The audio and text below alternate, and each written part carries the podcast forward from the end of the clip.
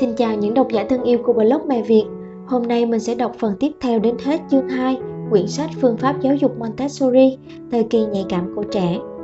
Ba mẹ có thể nghe lại những phần trước của cuốn sách trong chuyên mục âm thanh podcast của blog mẹ việt.vn hoặc trên kênh youtube của Mẹ Việt hay trên Spotify, iTunes, Google Play. Radio Mẹ Việt được phát sóng hàng ngày. Để tham gia vào group hỗ trợ ba mẹ trên hành trình dạy con, chăm sóc sức khỏe gia đình, ba mẹ vui lòng nhắn tin cho chị Thuần hoặc nhắn trên fanpage Mẹ Việt Blog nhé.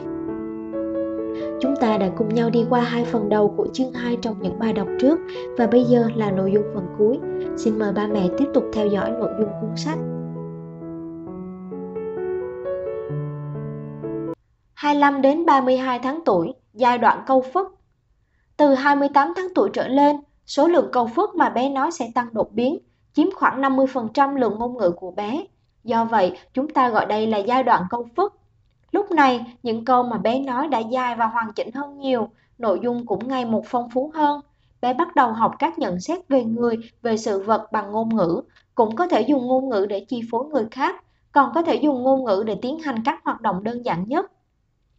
Cha mẹ cần tạo ra môi trường ngôn ngữ phong phú, hoàn hảo và chuẩn xác cho bé, dẫn dắt bé sử dụng ngôn ngữ biểu đạt tâm trạng của mình trong cuộc sống hàng ngày. Đồng thời, hỗ trợ bé mở rộng hình thức câu sử dụng, nâng cao khả năng ngôn ngữ. Trò chơi đoán vật Mục đích trò chơi tạo ra cơ hội hoạt động ngôn ngữ cho bé, nâng cao khả năng biểu đạt bằng ngôn ngữ. Cách chơi Mẹ chuẩn bị một tờ giấy trắng, đục một cái lỗ trên tờ giấy, giấu mặt ra sau tờ giấy, để lộ con mắt, mũi hoặc miệng qua khe hở. Bảo bé đoán xem đấy là cái gì và dùng ngôn ngữ để biểu đạt. Đợi bé chơi thành thạo trò này, cha mẹ có thể dùng một vật mà bé quen thuộc thay thế. Để bé đoán ra vật thể hoàn chỉnh thông qua một phần vật thể xuất hiện qua lỗ hổng tờ giấy. Và bảo bé gọi tên vật thể. Mẹ có thể căn cứ vào câu trả lời của bé để mở rộng hình thức câu, khiến cho đáp án của bé hoàn chỉnh hơn, nội dung phong phú hơn. Ví dụ, con mắt có thể làm gì? Máy bay bay ở đâu? Ô tô này có màu gì? Cha mẹ còn có thể bảo bé phán đoán xem câu đã đúng hay chưa. Ví dụ, mắt dùng để ăn đồ vật, tai dùng để ngửi mùi hoa, mũi dùng để nhìn. Để bé tìm ra những lỗi sai trong câu, làm phong phú hoạt động ngôn ngữ và khơi gợi hứng thú của bé đối với hoạt động ngôn ngữ. Chú ý, tờ giấy dùng che vật thể cần chọn giấy trắng, không nên dùng giấy báo. Giấy báo có chứa chì, không có lợi cho sự phát triển của bé. Bên cạnh đó, những nội dung, hình ảnh trên báo có thể khiến cho sự tập trung của bé bị phân tán. Trò chơi, kể chuyện sai để bé sửa lại. Mục đích trò chơi, rèn luyện giao lưu và biểu đạt ngôn ngữ, phân biệt tư duy và phán đoán, tạo ra những kích thích ngôn ngữ có lợi. Cách chơi Hằng ngày, mẹ có thể dành thời gian cố định để kể chuyện cho bé nghe. Hơn nữa, cần kể đi kể lại một câu chuyện trong một thời gian để bé ghi nhớ nội dung câu chuyện, sau đó sẽ tiến hành trò chơi kể chuyện sai với bé. Cũng giống như mọi ngày, mẹ cầm cuốn truyện mà bé yêu thích lên, giọng điệu trầm đều, ngồi ngay ngắn trước mặt. Để thu hút sự chú ý của bé, sau khi kể một đoạn, mẹ bắt đầu không kể theo trong sách mà tự bị ra chuyện. Ví dụ trong câu chuyện sói đến rồi, Mẹ cố ý để cho sói ăn thịt đan cừu của cậu bé nói dối ngay từ lần đầu tiên sói đến. Câu chuyện nhanh chóng kết thúc. Mẹ có thể dừng lại một lát, quan sát vẻ mặt của bé, nhìn xem bé có thể tìm ra lỗi sai không. Nếu bé tìm được lỗi sai, mẹ hãy kể lại câu chuyện. Trong quá trình kể, còn có thể bịa thêm vài lỗi sai nữa để bé phát hiện, hướng dẫn bé dùng ngôn ngữ rõ ràng và liên quan để biểu đạt mẹ cũng có thể dẫn dắt bé kể lại những tình tiết cơ bản của câu chuyện. Nếu bé có thể kể rõ ràng nội dung câu chuyện, mẹ cần khen ngợi bé để tăng thêm sự tự tin cho bé. 33 đến 48 tháng tuổi, giai đoạn ngôn ngữ cái tôi. Bé từ 3 đến 4 tuổi rất thích nói chuyện với mọi người, thậm chí là nói luyên thuyên cả 1-2 tiếng đồng hồ. Chúng có thể nắm vững kho từ vựng phong phú, số lượng câu phức tăng lên, sự phát triển ngôn ngữ bước sang giai đoạn ngôn ngữ cái tôi. Đây chính là lúc ngôn ngữ của trẻ bước vào giai đoạn mang tính xã hội. Chúng có thể hòa nhập vào các hoạt động với vai trò là một nhà ngôn ngữ. Hình thức ngôn ngữ của cái tôi đạt đến cao trào khi bé 3 tuổi và biến mất khi trẻ 8 đến 9 tuổi. Ngôn ngữ cái tôi là thời kỳ quá độ từ ngôn ngữ bên ngoài chuyển thành ngôn ngữ nội tại. Cha mẹ không nên ngăn cản, không được cảm thấy bực bội, phải biết cách dẫn dắt, nói chuyện thường xuyên với bé. Nhiệm vụ tối quan trọng là nâng cao cảm giác ngôn ngữ, lý giải ngôn ngữ và khả năng lĩnh hội cho bé. Trò chơi, truyền lời thì thầm. Mục đích trò chơi, bồi dưỡng thói quen lắng nghe và chú ý, mô phỏng và sáng tạo câu cho bé. Cách chơi, cả bố mẹ và con cùng tham gia trò chơi này. Mẹ quỳ gối trước mặt bé, dùng ngón tay cái đặt lên môi, ra hiệu. Mẹ sẽ nói thầm với con một câu này. Sau đó thì thầm vào tai bé một câu ví dụ như Tối nay chúng ta sẽ ăn cơm với sườn nướng. Sau đó, bảo bé truyền lại lời nói thì thầm này với bố. Bố sẽ lớn tiếng nói ra câu mà con đã thì thầm với bố. Nếu đúng, mẹ có thể ôm hôn bé để khen ngợi. Nếu sai, mẹ cọ cọ vào mũi bé và nói lại lần nữa. Cũng có thể để bé tự nghĩ ra một câu rồi thì thầm với bố mẹ, đổi vai diễn cho nhau để tiến hành trò chơi. Trò chơi, ngón tay ngôn ngữ cái tôi. Mục đích trò chơi, nắm vững sự liên quan của chữ, từ, câu. Thỏa mãn giai đoạn bùng nổ ngôn ngữ cái tôi của bé, đồng thời rèn luyện sự linh hoạt của năm ngón tay. Cách chơi, để bé ngồi ở tư thế thoải mái là có thể vừa hoạt động các ngón tay, vừa tự lẩm bẩm để bắt đầu trò chơi này. Ông mặt trời lên cao rồi. Hai tay nắm chặt thành nắm đấm, đưa từ trước ngực lên đến đỉnh đầu. Anh béo thức dậy, ngón tay cái đưa ra. Anh hai thức dậy, ngón trỏ đưa ra. Cao kều thức dậy, ngón giữa đưa ra. Bạn dậy rồi đấy à, ngón áp út đưa ra. Tôi thức dậy rồi, ngón út đưa ra. Mọi người đều thức dậy rồi, xòe hai bàn tay run run. Ông mặt trời xuống núi rồi, hai tay xòe ra, từ đỉnh đầu dần dần hạ xuống trước ngực. Anh béo đi ngủ rồi. Ngón cái cụp xuống. Anh hai đi ngủ rồi, ngón trỏ cụp xuống.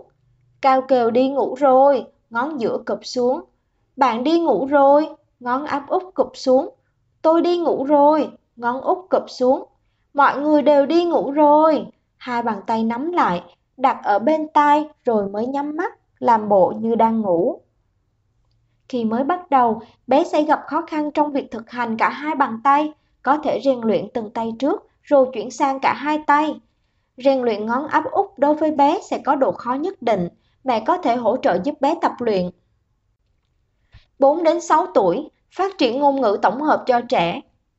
Phát triển ngôn ngữ tổng hợp cho trẻ chủ yếu thể hiện trên các phương diện nắm vững ngữ âm, từ vựng, ngữ pháp và năng lực biểu đạt ngôn ngữ.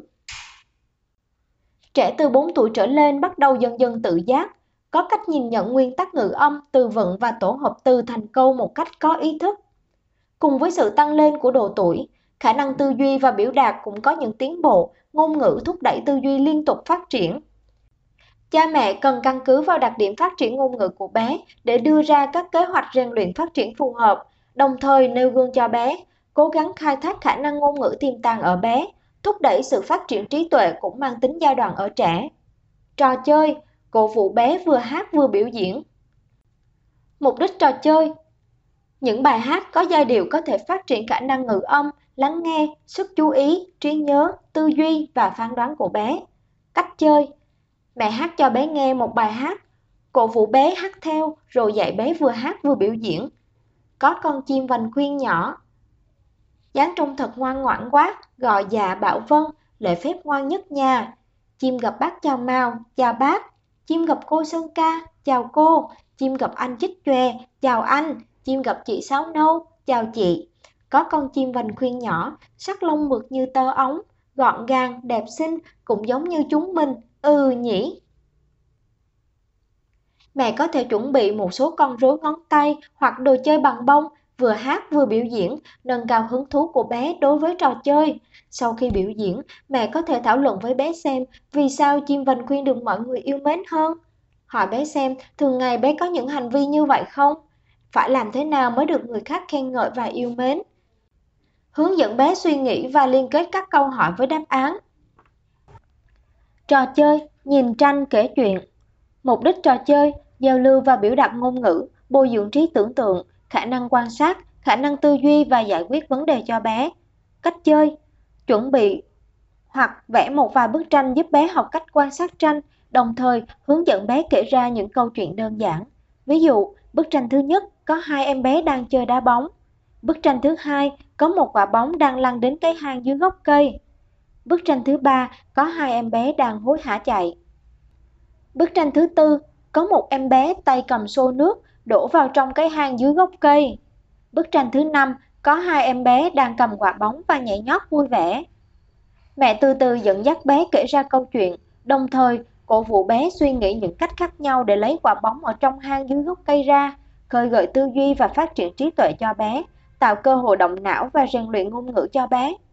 Khi bé mới quan sát tranh, có thể sẽ không nói ra, mẹ đừng sốt ruột, cứ từ từ dẫn dắt bé nói ra ý nghĩa của mỗi bức tranh, đồng thời nhắc nhở đúng lúc để làm phong phú kho từ vựng, mở rộng hình thức câu và tích lũy kinh nghiệm ngôn ngữ cho bé.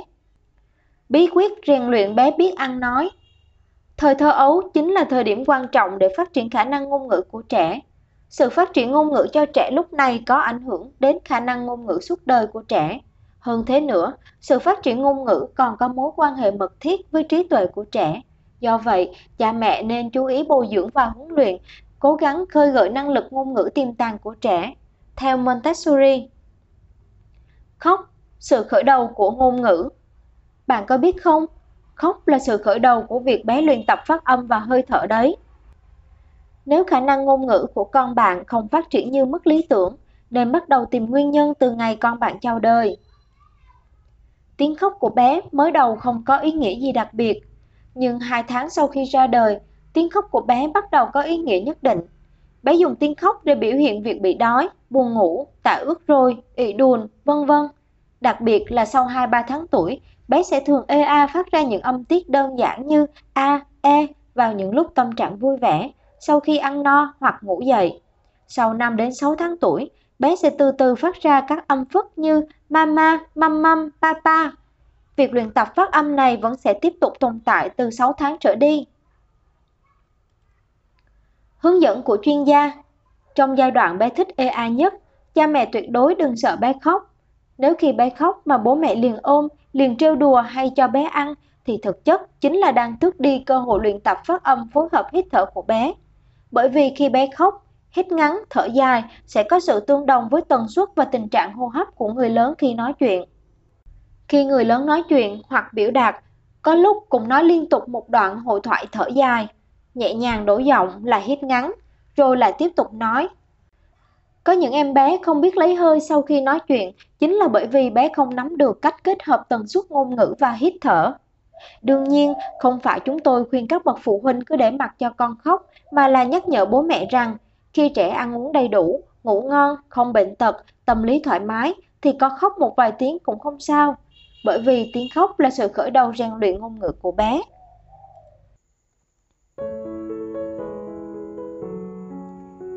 Ba mẹ đang nghe nội dung của quyển sách Phương pháp giáo dục Montessori, thời kỳ nhạy cảm của trẻ trong chuyên mục đọc sách của kênh âm thanh của mẹ Việt.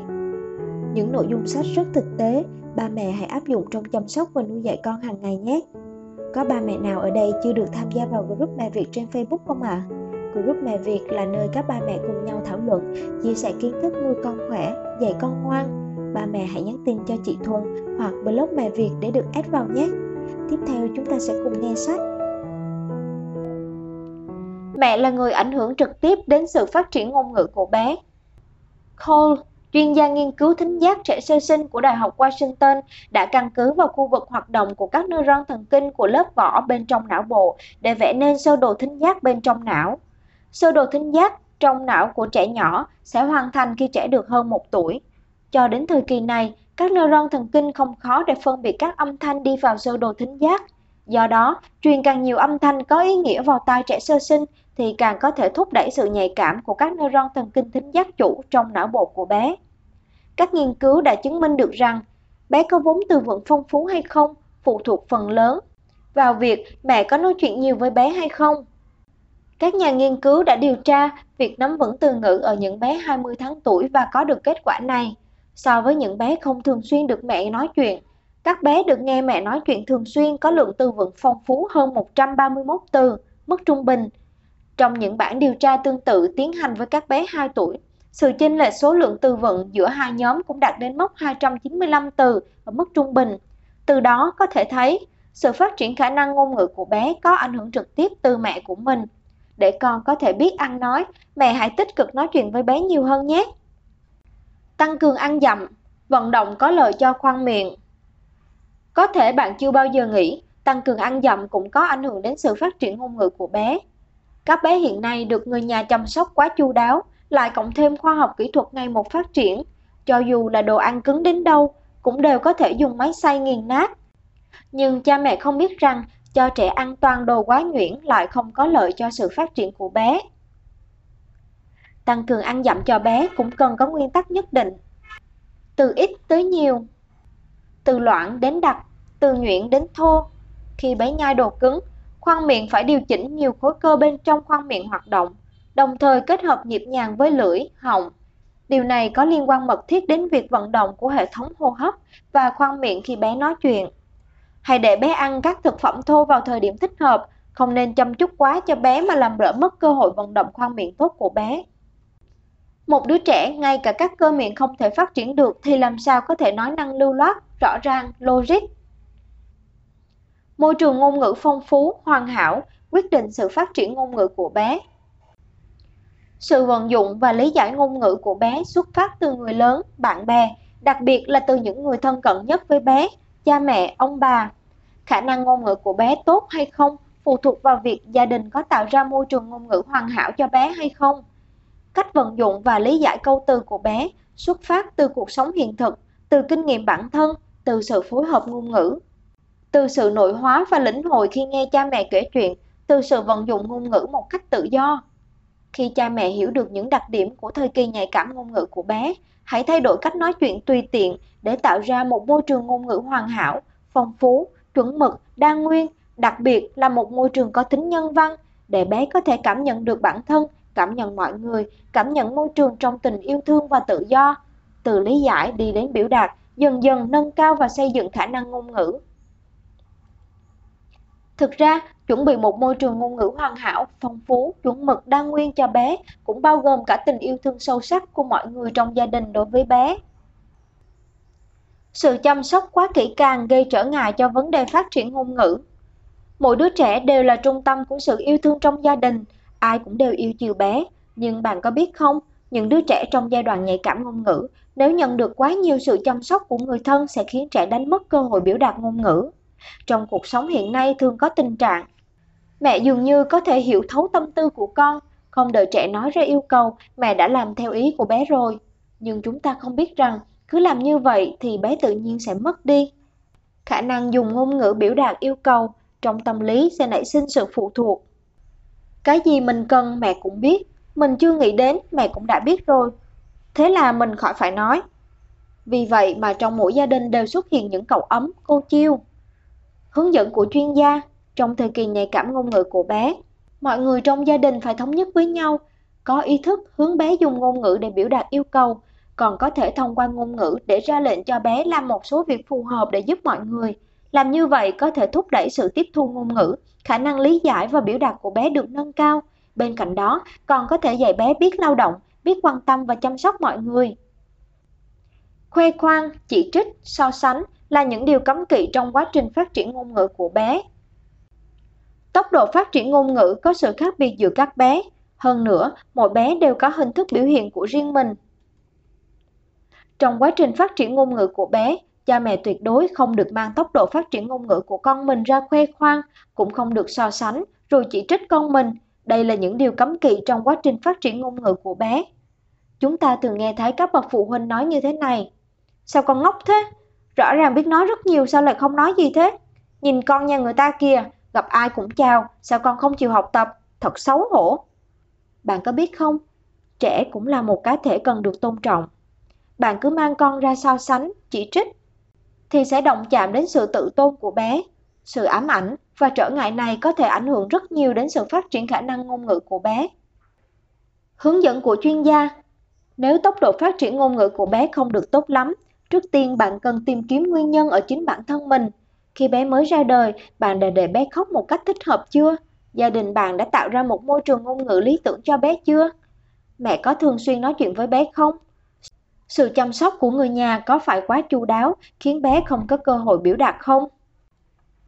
tìm ra nguyên nhân rồi mới lên kế hoạch khắc phục. Có như vậy mới công bằng và khoa học đối với sự phát triển ngôn ngữ của bé.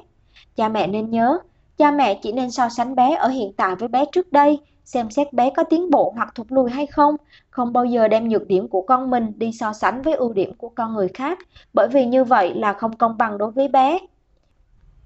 Ngôn ngữ trẻ em, hình thức ngôn ngữ bé yêu thích nhất. Ngôn ngữ trẻ em là hình thức ngôn ngữ mà bé yêu thích nhất và dễ tiếp thu nhất. Đó là những âm điệu, tần suất, tốc độ, biểu cảm, động tác, ngôn ngữ cơ thể của đối phương khi nói chuyện với bé mà bé dễ tiếp thu và dễ lý giải nhất. Thông thường, trong các chương trình cho thiếu nhi, người dẫn chương trình thường dùng ngôn ngữ trẻ em để giao lưu với các bé. Khi nói chuyện với các bé, câu của họ ngắn và đơn giản, âm điệu tương đối cao, vẻ mặt phong phú, linh hoạt, hình tượng ngữ điệu khoa trương kết hợp với ngôn ngữ phụ trợ bằng các cử động cơ thể. Đó mới là ngôn ngữ trẻ em thực sự, mới là hình thức có thể thúc đẩy sự phát triển ngôn ngữ tốt nhất trong giai đoạn phát triển ngôn ngữ của bé. Trong cuộc sống, có một số cha mẹ khi nói chuyện với con cái thường hay nói Con à, lại đây mặc áo, mặc quần, ăn cơm nào. Những phương thức ngôn ngữ này không được coi là ngôn ngữ trẻ em. Những ngôn ngữ không đúng quy phạm này có thể gây trở ngại cho sự phát triển ngôn ngữ của trẻ. Trong thời kỳ nhạy cảm ngôn ngữ của trẻ, cha mẹ nên dùng ngôn ngữ chuẩn xác, chính xác. Đối với bé, việc học ngôn ngữ không phân biệt khó hay dễ, chỉ có sự phân biệt sai lầm và đúng đắn mà thôi. Đây là một nguyên tắc mà cha mẹ cần phải ghi nhớ. Gia đình song ngữ, sự may mắn của bé. Nếu bé sinh ra trong một gia đình mà những người thân mang nhiều quốc tịch khác nhau, đồng thời tiếp nhận hai hoặc hơn hai thứ ngôn ngữ, thì bé là người vô cùng may mắn, bởi vì bé có điều kiện và khả năng nắm vững đồng thời hai thứ ngôn ngữ trở lên. Trẻ càng nhỏ thì việc học ngôn ngữ càng dễ. Khi mới chào đời, đà não của trẻ sơ sinh tiếp nhận ngữ âm của tất cả các ngôn ngữ, các tế bào não sẽ căn cứ vào các kích thích ngữ âm khác nhau để tiến hành liên kết với nhau. Cùng với sự lớn lên của bé, nếu ở trong một môi trường ngôn ngữ đặc biệt nào đó, não bộ của bé sẽ phát triển và hình thành nên những phản xạ đặc biệt. Điều này có thể giúp bé tập trung sức chú ý vào thứ ngôn ngữ mà bé nghe thấy và cảm nhận được. Vì vậy, ngay cả những đứa trẻ có vấn đề về trí tuệ thì vẫn có thể hiểu được tiếng mẹ đẻ. Nếu có một dạng ngữ âm rất ít xuất hiện trong não của trẻ, thì khả năng phân biệt dạng ngữ âm này của trẻ sẽ suy giảm. Càng lớn, bé sẽ càng khó khăn trong việc phân biệt những âm thanh mà bé không thường xuyên được nghe, bởi vì trong não bộ của bé không có tổ chức thần kinh chuyên biệt nào được chỉ định để nghe thứ ngữ âm này. Trong cuộc sống, những người càng lớn tuổi càng cảm thấy khó khăn với việc học ngoại ngữ.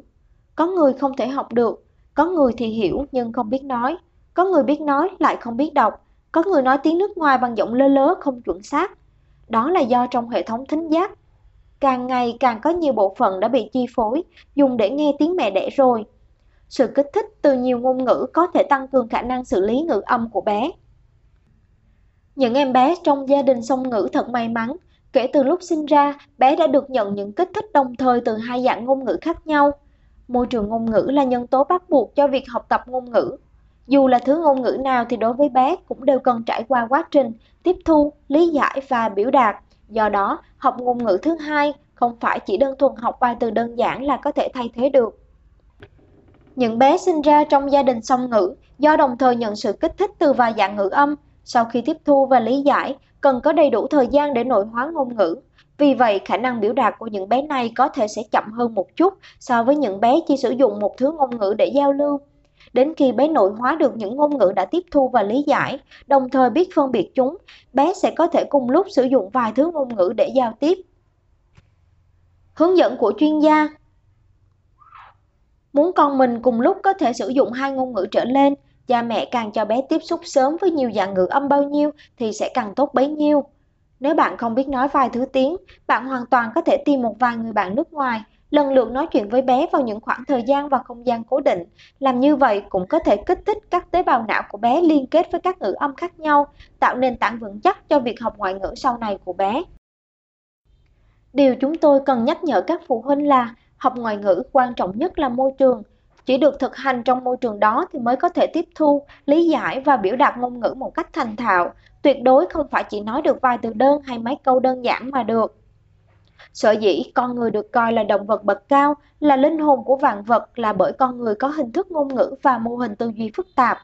nắm bắt thời kỳ nhạy cảm ngôn ngữ của bé, tìm hiểu lịch trình phát triển ngôn ngữ, căn cứ vào tình hình phát triển của bản thân bé để đưa ra những phương án phát triển ngôn ngữ chuyên biệt, cá tính hóa cho con mình.